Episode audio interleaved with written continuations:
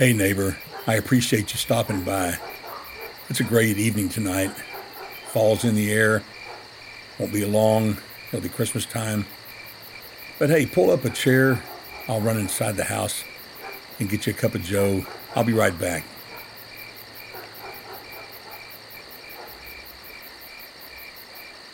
Years ago, I came across Jerry Seinfeld's children's book Halloween while walking through a Barnes & Noble bookstore. It immediately caught my eye because the illustration on the cover, drawn by James Bennett, was so cool looking. The character image of Seinfeld as a kid was spot on comical. As I read through the book, it was like reading my life story regarding Halloween. The Superman costume, the cheap plastic mask with a thin gray rubber band held in place by two cheap staples, when you put it on, you would invariably let go of the rubber band and pop yourself in the back of the neck or your ear and sting like fire. Mom making you wear your corduroy winter coat because it was cold outside. Cheap candy versus the name candy or the good candy. The amount of free candy you brought home and then dumped out on your bed and sorted. My earliest memory of seeing the Superman costume was in the 1965 Sears Christmas book, page 559. Just above the Superman costume was the dress like Mary Poppins costume for the girls. In spite of all the aspirations to dress up in some really cool costume to trick or treat, as I aged, I usually went as a hobo because it only required a little smudge of charcoal on your face to make you look dirty and your shirt tail out. I remember one year my dad came up with the idea for me to go as a corn shuck. A corn shuck is a bundle of corn stalks cut and tied together, and I was going to wear that to the neighborhood fall block party leading up to Halloween. I just knew that I would win the promised prize for the best costume in my age group. As the day of the party drew near, I kept reminding my dad that we needed to get the stuff to make the costume. The day of the party arrived, and we still didn't have the corn stalks to make the shuck costume. At the last minute, my dad found a place that had the corn stalks. He went and bought them and proceeded to try and assemble a bundle of corn stalks around my body. The goal was to completely cover my body with the stalks so that I looked like a walking corn shuck. No razzle dazzle here, folks. My father had given no thought on how he would achieve the stalk attachment, so things went downhill pretty fast. Also, it didn't take long into the attempted attachments of the stalks to see that we didn't have near enough corn stalks to surround my entire body. So the corn shuck idea fell apart, and I went as a hobo. In spite of the costume disappointment, the night of the fall neighborhood party is a fond memory of mine. It's one of the few times I remember doing something like that together as a family. My father was a traveling salesman for Dahlgren Manufacturing Company at that time, traveling the East Coast selling printing equipment, which kept him on the road Monday through Friday, so there wasn't much time for things like this. As we walked the street to the party, a lot of other families were making their way as well. Several of the kids had some really cool homemade costumes on. I remember one kid looked like a package of Lucky Strike cigarettes with some cigarettes sticking up out of the open end.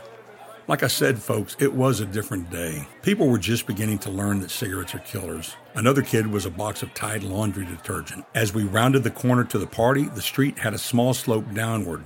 At the bottom of the slope was a large flatbed trailer that was parked sideways across the road. They had it set up as a makeshift stage with lights strung over the trailer, creating a really cool vibe. They had a portable sound system. I remember a woman came to the mic and began the costume judging contest. The contest was a blast. To top it off, they had free hot chocolate and cider.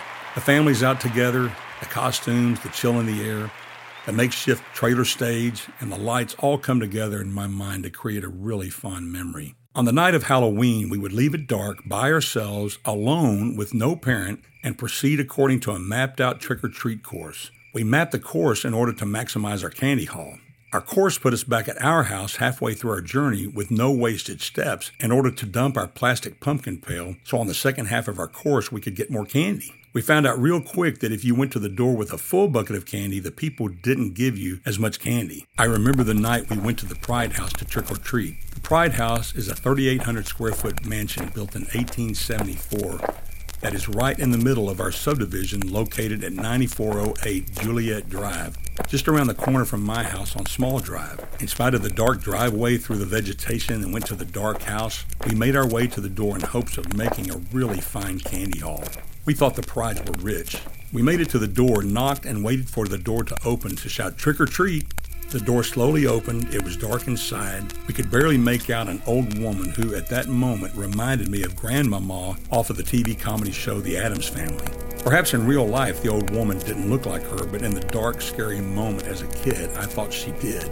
She didn't say anything but slowly opened the screen door and passed out the most dreaded trick or treat candy of all the homemade candied apple on a stick. Though the gesture was kind, I could not convince myself to eat a homemade, sticky covered apple on a stick received from the hand of Grandmama. what a great time to be a kid. Though the days of a nine year old kid walking the streets of the neighborhood in the dark with no adults, going door to door seeking candy from strangers are past, hey, wait just a second. Let's stop right here. As I spoke that last sentence out loud, I realized just how innocent and crazy the idea ever was. Anyway, though with a few local exceptions, those days are past, Yet you and I can create memorable moments with our families with the launch of the fall holiday season. Our family has started a tradition of gathering at one of our homes for supper and carving pumpkins. At the end of the pumpkin carving, we light the jack o' lanterns and take a family pumpkin picture. Last year's pumpkin photo turned out really great. In our advanced society, yes, we understand that there can be a sinister, evil side to Halloween, but it's possible to have a wholesome gathering with the family and let the kids dress up and have fun. I encourage you, my friend, go out of your way this year in the midst of this crazy time to create happy holiday memories with your family and friends. It's good for your soul and good for your relationships. And with that, I bid you peace. Hey, thank you so much for listening to Gwot Dot Rocks. I'm Kenny Price. I've been your host. If you haven't read Jerry Seinfeld's kids' book, Halloween, I've included a YouTube link to a video of the book that includes Jerry Seinfeld telling the story. Keep in mind, his story is spot on how trick or treating was when I was a kid. Also, just for kicks, I've included the hyperlink to the Sears Christmas catalog, page 559 from 1965. What a hoot!